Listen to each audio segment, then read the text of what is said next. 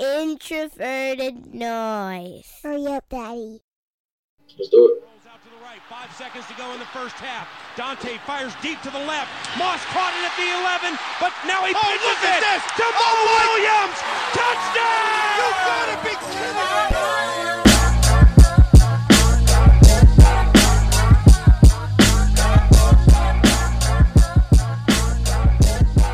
All right, and welcome back to another episode of the Climbing the Pocket Podcast. I am your host, Jason Brown. You can find me on Twitter at BrownJason. And it finally happened. I can't believe it, but we got the full crew. Everybody is here. So let's just get to it. Let's not waste any time. My man, QB1, JR, how you doing? How you been? Busy, man. Let's just say that. I'll leave it at that. But being busy is a good thing. You know, it's draft season. So everything is going crazy for me right now. And, you know, still being a twin dad as well. Everything is going crazy.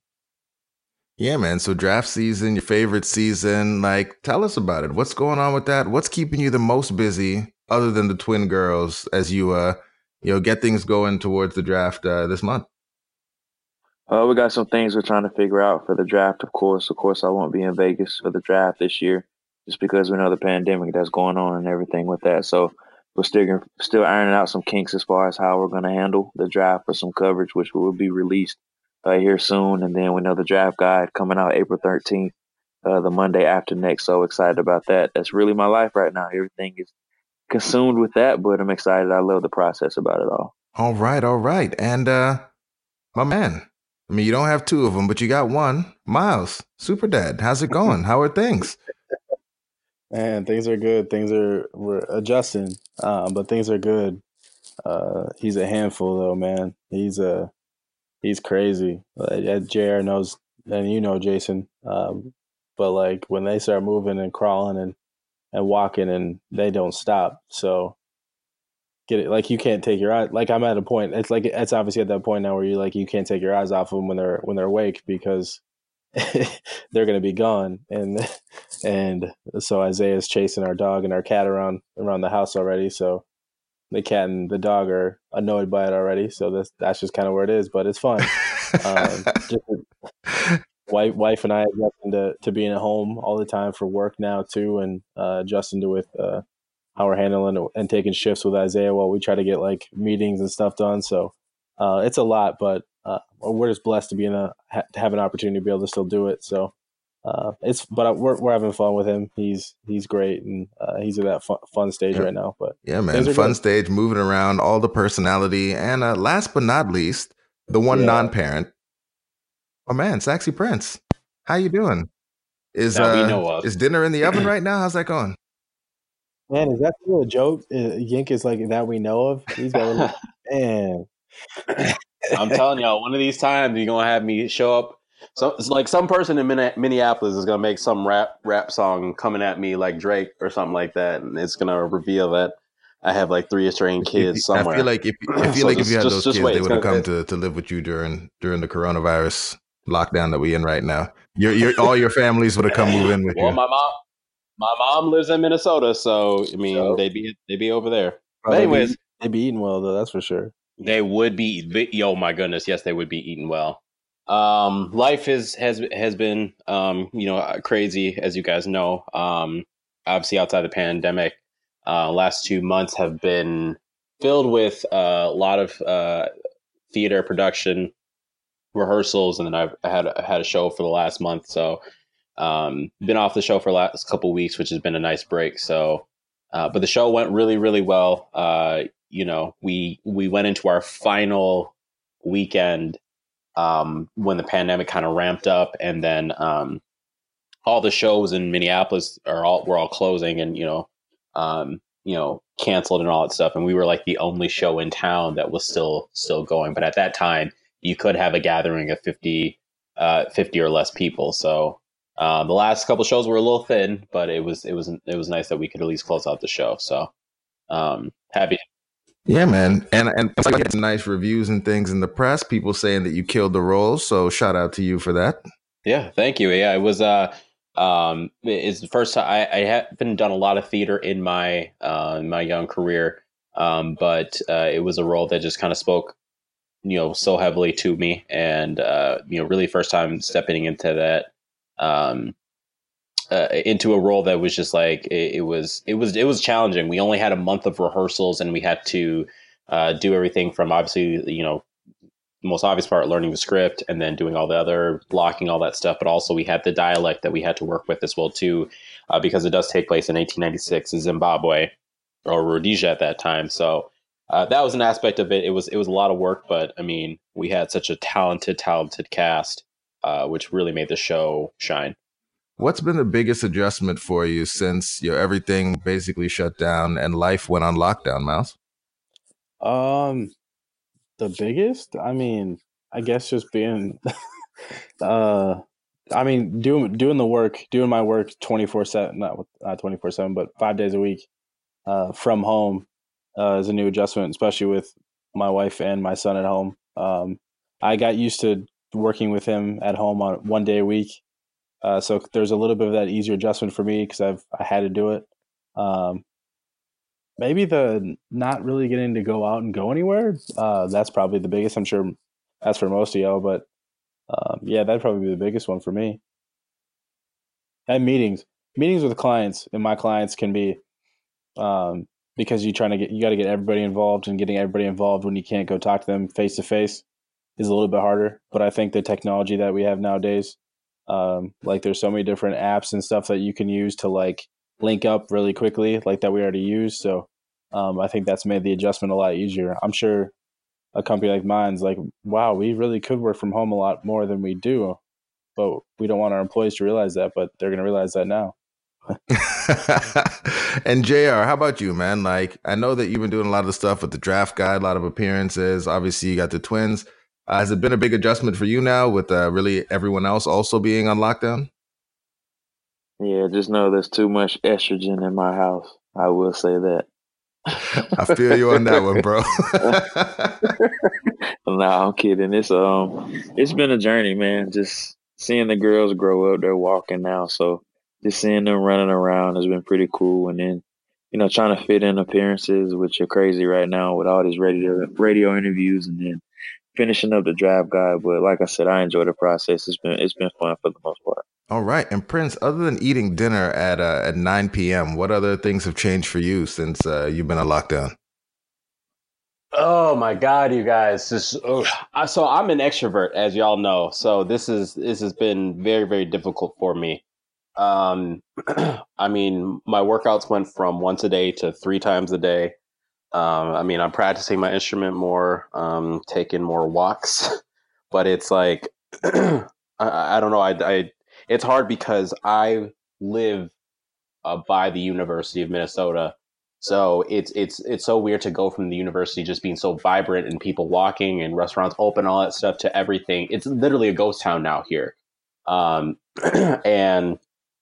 it has changed a lot more. So, I find myself more, I guess I would say, bored, and trying to find more unique ways to entertain myself. But, so it is a struggle right Miles, now. Why are you laughing? I'm not going to lie. It's not been cute at all. You know exactly why I'm laughing. Person's complaining because you got nothing to do. Man, I'll give you something to do. I'm just saying it's weird because this pandemic happened at a time where I was so busy. I would, get up for work for 7, and then I wouldn't get back home until almost 11 o'clock. And I did that for 2 months. So this pandemic is everything shut down. You can't do anything, all that stuff. It's just such a huge 180 from what my life has been for the last 2 months. So, and I'm not liking the people being sick and stuff, but I'm a homebody. So I love you. We go on walks, we do all that. That's fun. But I like being home, so I don't mind. That's fair. Well, let's talk some football. Let's get to it. Let's do something. So, the Vikings off season. The biggest move thus far has been It's definitely been an off season. It's been an off season. They wish they could start the game over, but it's been an off season. Yeah. And Prince, I'm gonna start with you. I know I've talked to Miles and some other things. And JR tends to keep it pretty even keel. So I'm going to start with you on this one here. Talk to me about the Diggs trade, because it's crazy how fandom works. Diggs was obviously, obvious to me anyway, our best, if not one of the best players on the Vikings offense last year. He's gone. In my view, that leaves a bowl. Fans seem to have turned, and Diggs is not that good. But what are your thoughts? Because I know that you were a loud proponent of Diggs being, not just a great wide receiver, but the best wide receiver on the Vikings, et cetera, et cetera, et cetera. What are your thoughts on how everything went down with this whole Diggs trade? Without sounding completely frustrated with the Vikings, I am very comfortable in saying this phrase. I know that people will disagree with me, but Stefon Diggs was maybe outside of Percy Harvin, was the best wide receiver we've had since Randy Moss. And it's frustrating to, I guess, obviously we're all fans. Obviously we interact with other fans and stuff. I think it's frustrating to see, some of the vitriol that comes along with Stefon Diggs getting traded, because I think it only confirms to me what I've been saying for a long time. If Randy Moss was on this team in today's day and age, I think he would have been ran out of town, right? Because I think there's something about, like a swagger or just like a confidence in one's abilities that doesn't, and also personality that doesn't sit well with Vikings fans. And I think it's frustrated me. It's bothered me, just because I want the people who are the best to know that they're the best and go out there every single day and behave like they're the best. And humble people don't eat as much. Stefon Diggs knew he was the best, and he wanted to be treated as such. And I don't blame him. Are you telling me that Jared Allen didn't have personality or confidence? I'm confused, Yinka. Yes, but Jared Allen.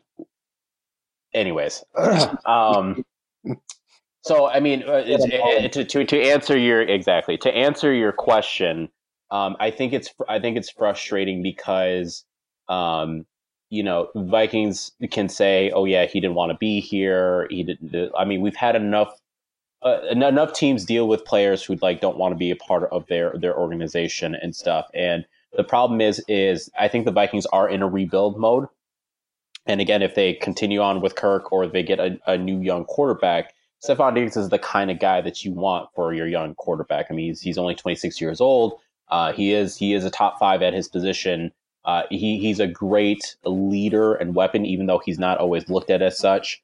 I don't like using the term diva, because I think it either needs to be more frequently used around certain individuals, or it needs to not be used at all. Ultimately it's frustrating to see a player of his caliber and his talent leave our organization and have people think that our team is going to be the same. He was our best player. There's no player, in my opinion, that I can say had the sheer level of impact so consistently. Now, you can say Harrison Smith, you can say Danielle Hunter, but I think when you talk about how far off this offense was, I think that this team can afford to lose a Danielle Hunter. I think this team can afford to lose Harrison Smith. I don't think that this team can afford to lose a Stefon Diggs and still be that team that competes so consistently. So I would imagine that this team is going to struggle this season because of this. I don't mean struggle in terms of I don't think they're going to be 2-14. They'll probably win a few games that are going to get people to believe that they're a better team than they actually are. But at the end of the day, Buffalo Bills are a better team than the Minnesota Vikings right now, and I don't think it's close. Okay. And at the end of the day, it's in part because of that trade. Yeah. I'll jump in too, because I think to start off with folks seem really okay. I think fans, and this is most fans for most teams. You find out a player doesn't want to play for your team, your city, whatever it is. People don't care what the reason is. They just will turn on the player like that because they're like, oh, they don't want to play for my favorite team, so screw them. But my whole thing is, why are people not wondering a little bit more of why did Diggs want out? Because I understand he seems to be the only player that we've seen this from in a while. But at the same time, like, from someone that is making decent money, from someone that is as high profile as Diggs is, he had the Minneapolis Miracle, all those good things. But his personality, like, we know he's a good guy. He's like everything that people want to talk about, like an Antonio Brown, all these other people that and wide receivers that people have compared Diggs to. Diggs isn't those guys. He's a level-headed, very intelligent, works hard. He shows his has his heart on his sleeve.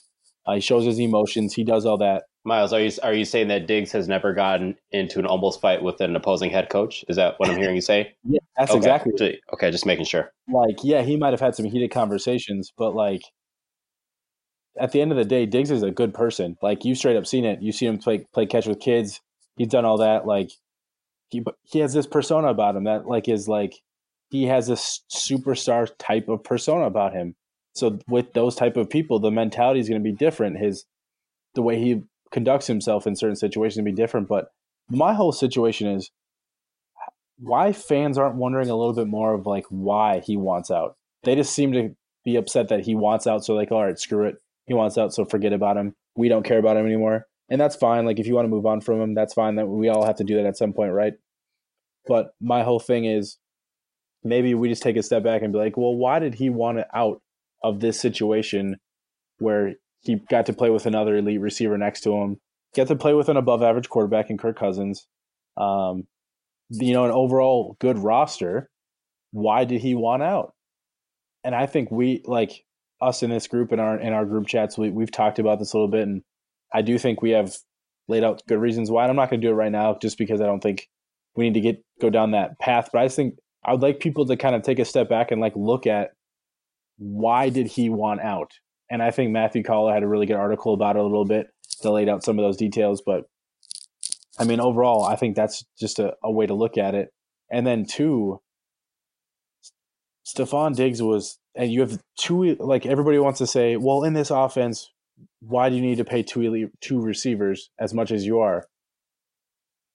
Well, maybe that's because in today's NFL, having elite pass catchers should be what you're going after and not trying to limit. And I think the Vikings offense deciding to stay extremely run heavy, and even more so in 2019 where Diggs saw less than 100 targets, and I'm assuming Thielen would have been right in that same range if he'd played the whole season. Having two elite players at an extremely important position that helps dictate wins, and you're not willing to utilize those players more often. We've talked about this before, but it just baffles me that this is the continued like approach to an offense in 2019 heading into 2020, where passing and using elite playmakers who can score touchdowns from anywhere in the field, using them in tandem and using them often has shown that it's going to net you more positive than negative, especially these two guys.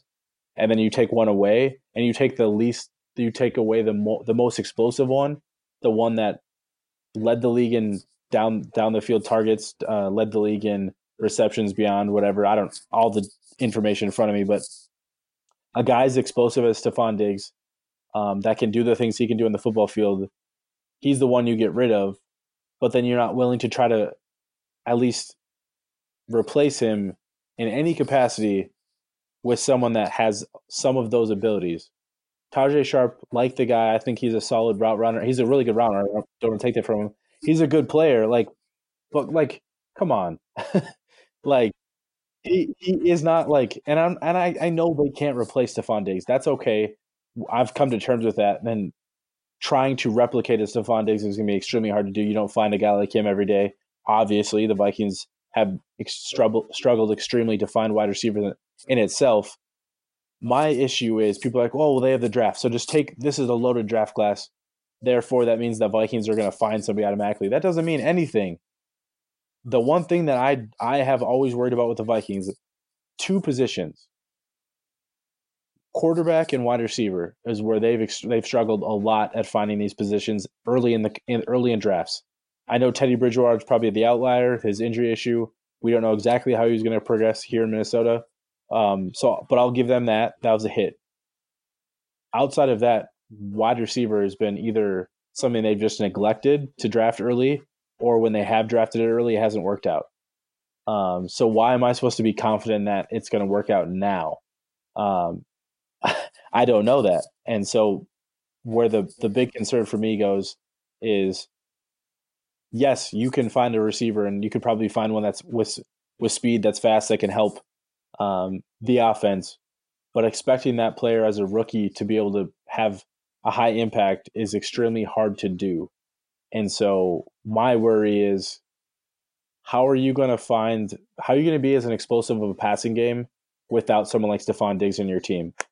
They'll find ways to do it in some capacity, but the consistency of it is likely not going to be there. So I just don't know. And they don't seem to be in any rush or hurry to try to fix it. Obviously, the draft is still a few weeks away, so they'll try to do it. And I'm all for the development of players.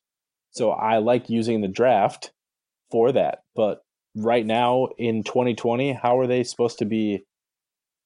Obviously, they're not better, but how are they supposed to be?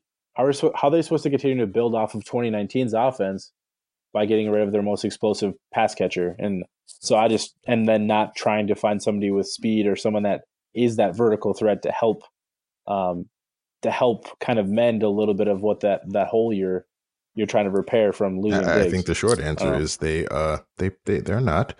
JR, we'll get you in here because Miles brought up a couple things. Obviously this offseason, we've seen quite a few departures from the Vikings, Stefon Diggs being the most notable of them, but there's been a lot of people kind of leaving the team. And Miles spoke to, the direction that the team wants to go on offense, that hard-nosed, run-first offense. But this year we've seen we've seen a lot more departures from the defensive side of the ball.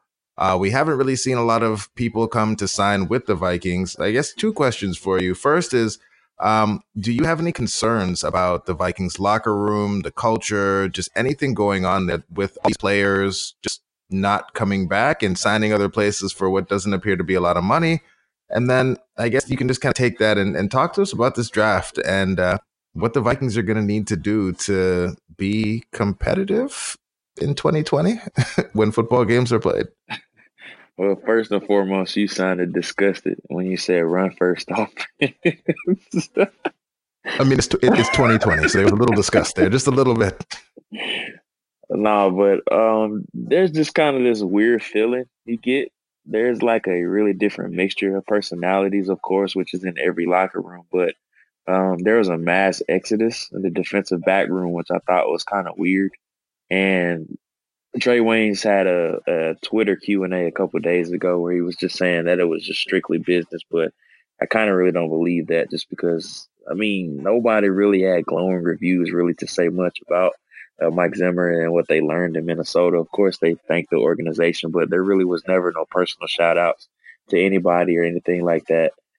Trey Waynes was a guy that left J-Ron Kurtz. We know he didn't want to be here anymore just because he wanted an expanded role for the most part. And then the McKenzie Alexander situation is one that I'm still really kind of scratching my head over just because nickel corner is such a huge and important position. Mike Zimmer's defense, and then to see him go away for $4 million on a one-year deal was just kind of mind-boggling to me. And then they really have so many holes to fill, and it's not just outside corner. They have another hole at nickel corner now, and maybe they're higher on Holton Hill now than what we were expecting just because of the whole weed being legalized in the league now, so they don't have any worries about him getting suspended any further now for his off-the-field stuff that's going on. So maybe they like him as an outside corner going further or moving into the future. But nickel corner is something that is a huge question mark right now with McKenzie being gone.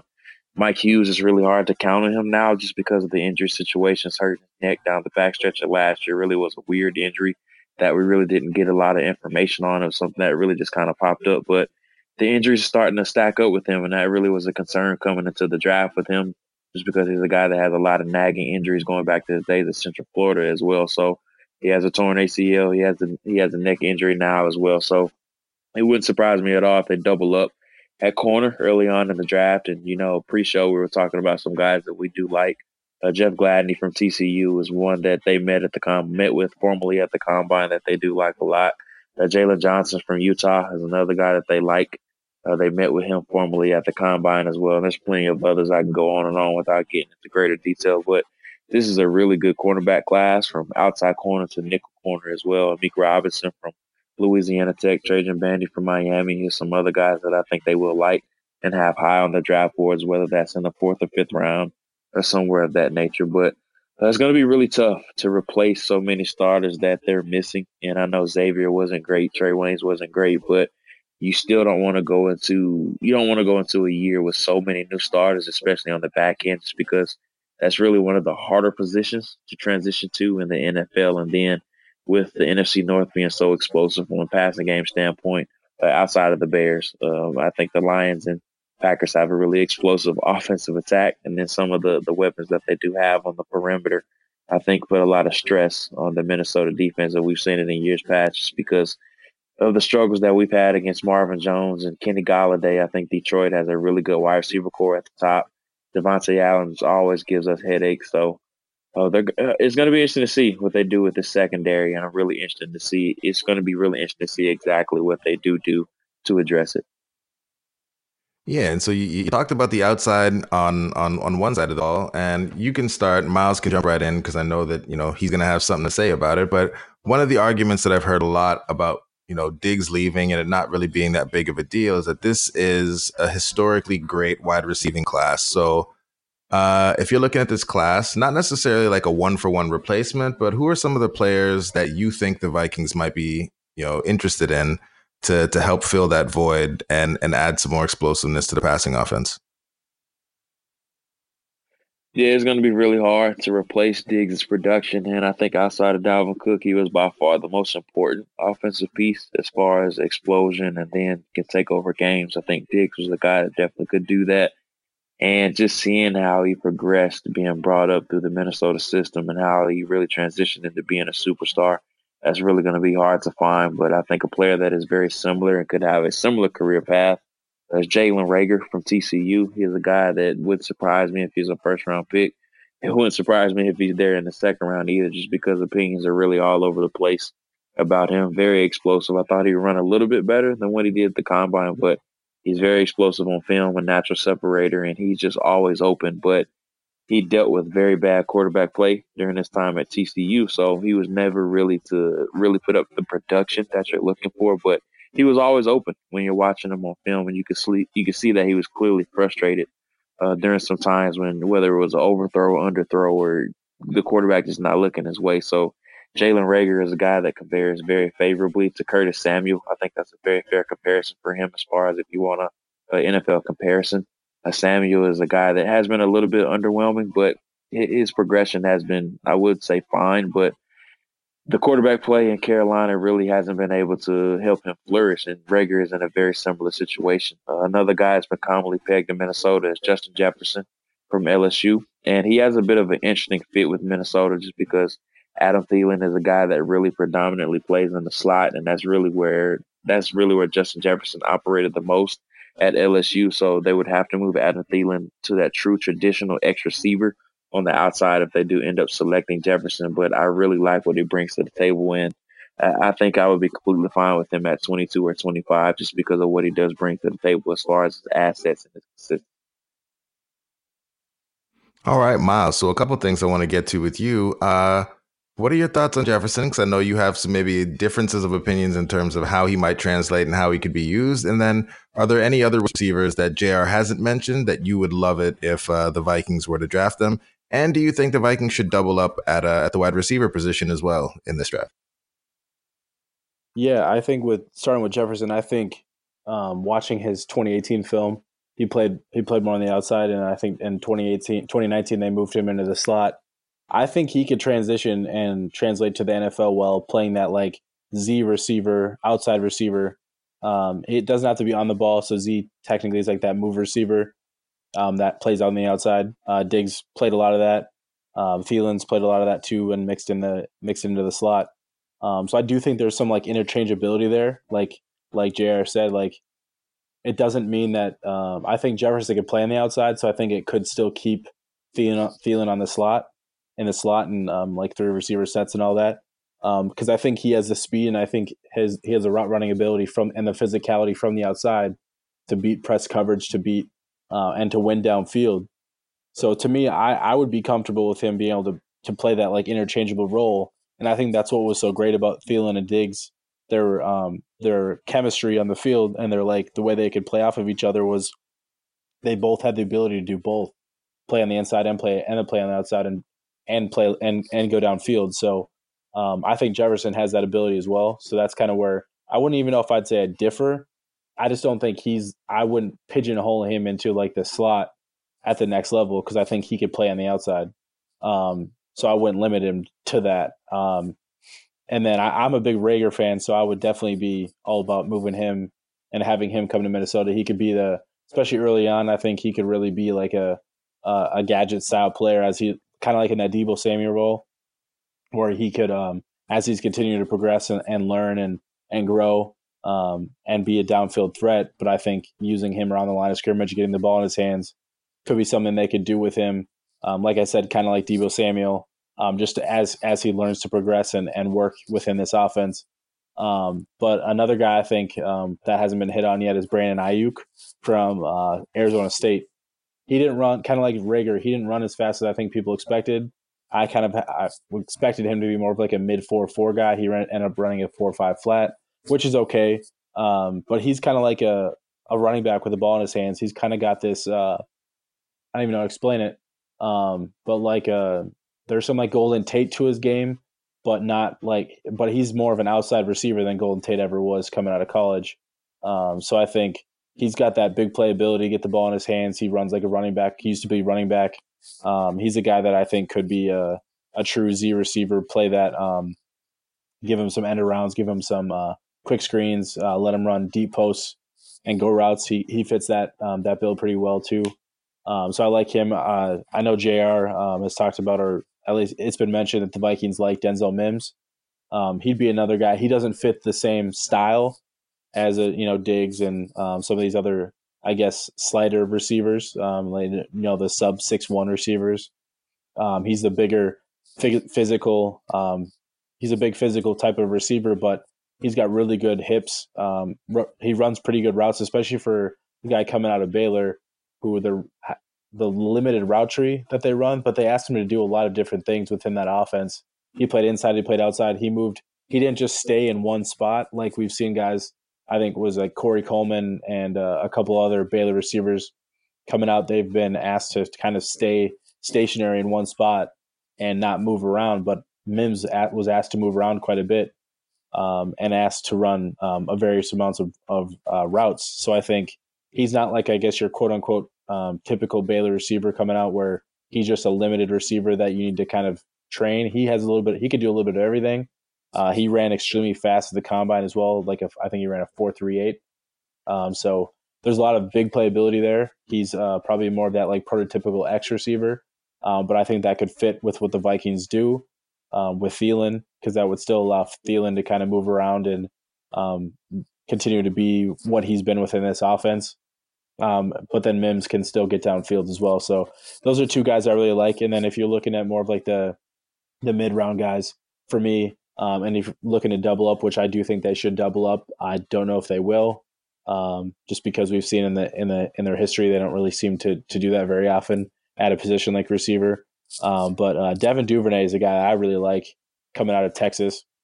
I don't think there's an exact comp, but I think Tyler Lockett, his game coming out of college, there's just some similarities there. He can do a little bit of everything. Get the ball in his hands. He's extremely fast. He ran a 4.4 flat, but he's also really good downfield. He worked primarily in the slot at Texas, but I think there's a little bit more ability to where he like I said about Jefferson, I don't think he has to be exactly pigeonholed into the slot. I think there are ways to get him on the outside, running deep posts, running deep comebacks, all that stuff. So I think he can be a little bit more of a true wide receiver, not just limited to the slot. So I think a guy like him could fit into this offense as a downfield threat. There we go. I like that. And I feel like that's it. We want to jump in, get back to it. It'd been a little while. I realized we hadn't really got together. I will take much of the blame for this. We recorded and then I went on vacations and other things, blew up my foot and all kinds of stuff. So like, we're back at it. It's the draft time. It's JR's favorite time. It's probably Miles's favorite time too. We got Prince back, can't go outside. So might as well get him on here doing the podcast. So with that in mind, Miles, saw you maybe tease a little something that you're working on. What should we be looking out for that you might be cooking up for us?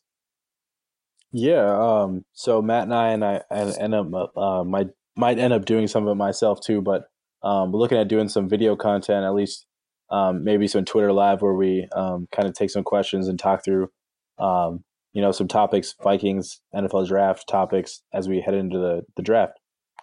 So expect something like that to come out here within the next week or so. Dope. Prince, I'm going to put you on the spot. You got nothing else to do. What can we look for? What should we see? What's going to be coming up on the site, the channel, YouTube? What's going on? What you working on, man? Well, now that it's draft season, I think I'm going to do a little bit more digging into some of my top guys and whatnot. I know that JR and Miles have put out ample resources on that, but probably get some more opinions out there as far as like who are guys that I want the Vikings to target and how they could be a fit. All right. And last but certainly not least, JR, my man, obviously the draft guide is coming. Tell us a bit about it. What's going on with this draft guide? How many prospects are you thinking about having in there? When's it coming out? Where can people get it? So it'll be coming out April 13th, which is the Monday after next. It'll be around, got right at 300 prospects. So a new high for me. Excited about that. I'm actually including kickers and punters this year and long stoppers. So that's a little bit of a new addition. Kickers? Not really much as far as new from last year. It's pretty much the same thing. A little bit better graphics going on and a little bit easier to navigate throughout it as well. So I'm really excited about that. And I'm really excited to get it out to you guys. So my favorite project of the year, looking forward to it. Hell yeah. Well, we are looking forward to it as well. And it was good to be back, gentlemen. Good to catch up with you. Good to talk a little bit of Vikings. And we'll have to make sure we don't wait as long to get back and do this again. But as always, listeners, thanks for sticking with us. Guys, thanks for coming on. And yeah, that's it. We will talk to you guys soon. Have a good one.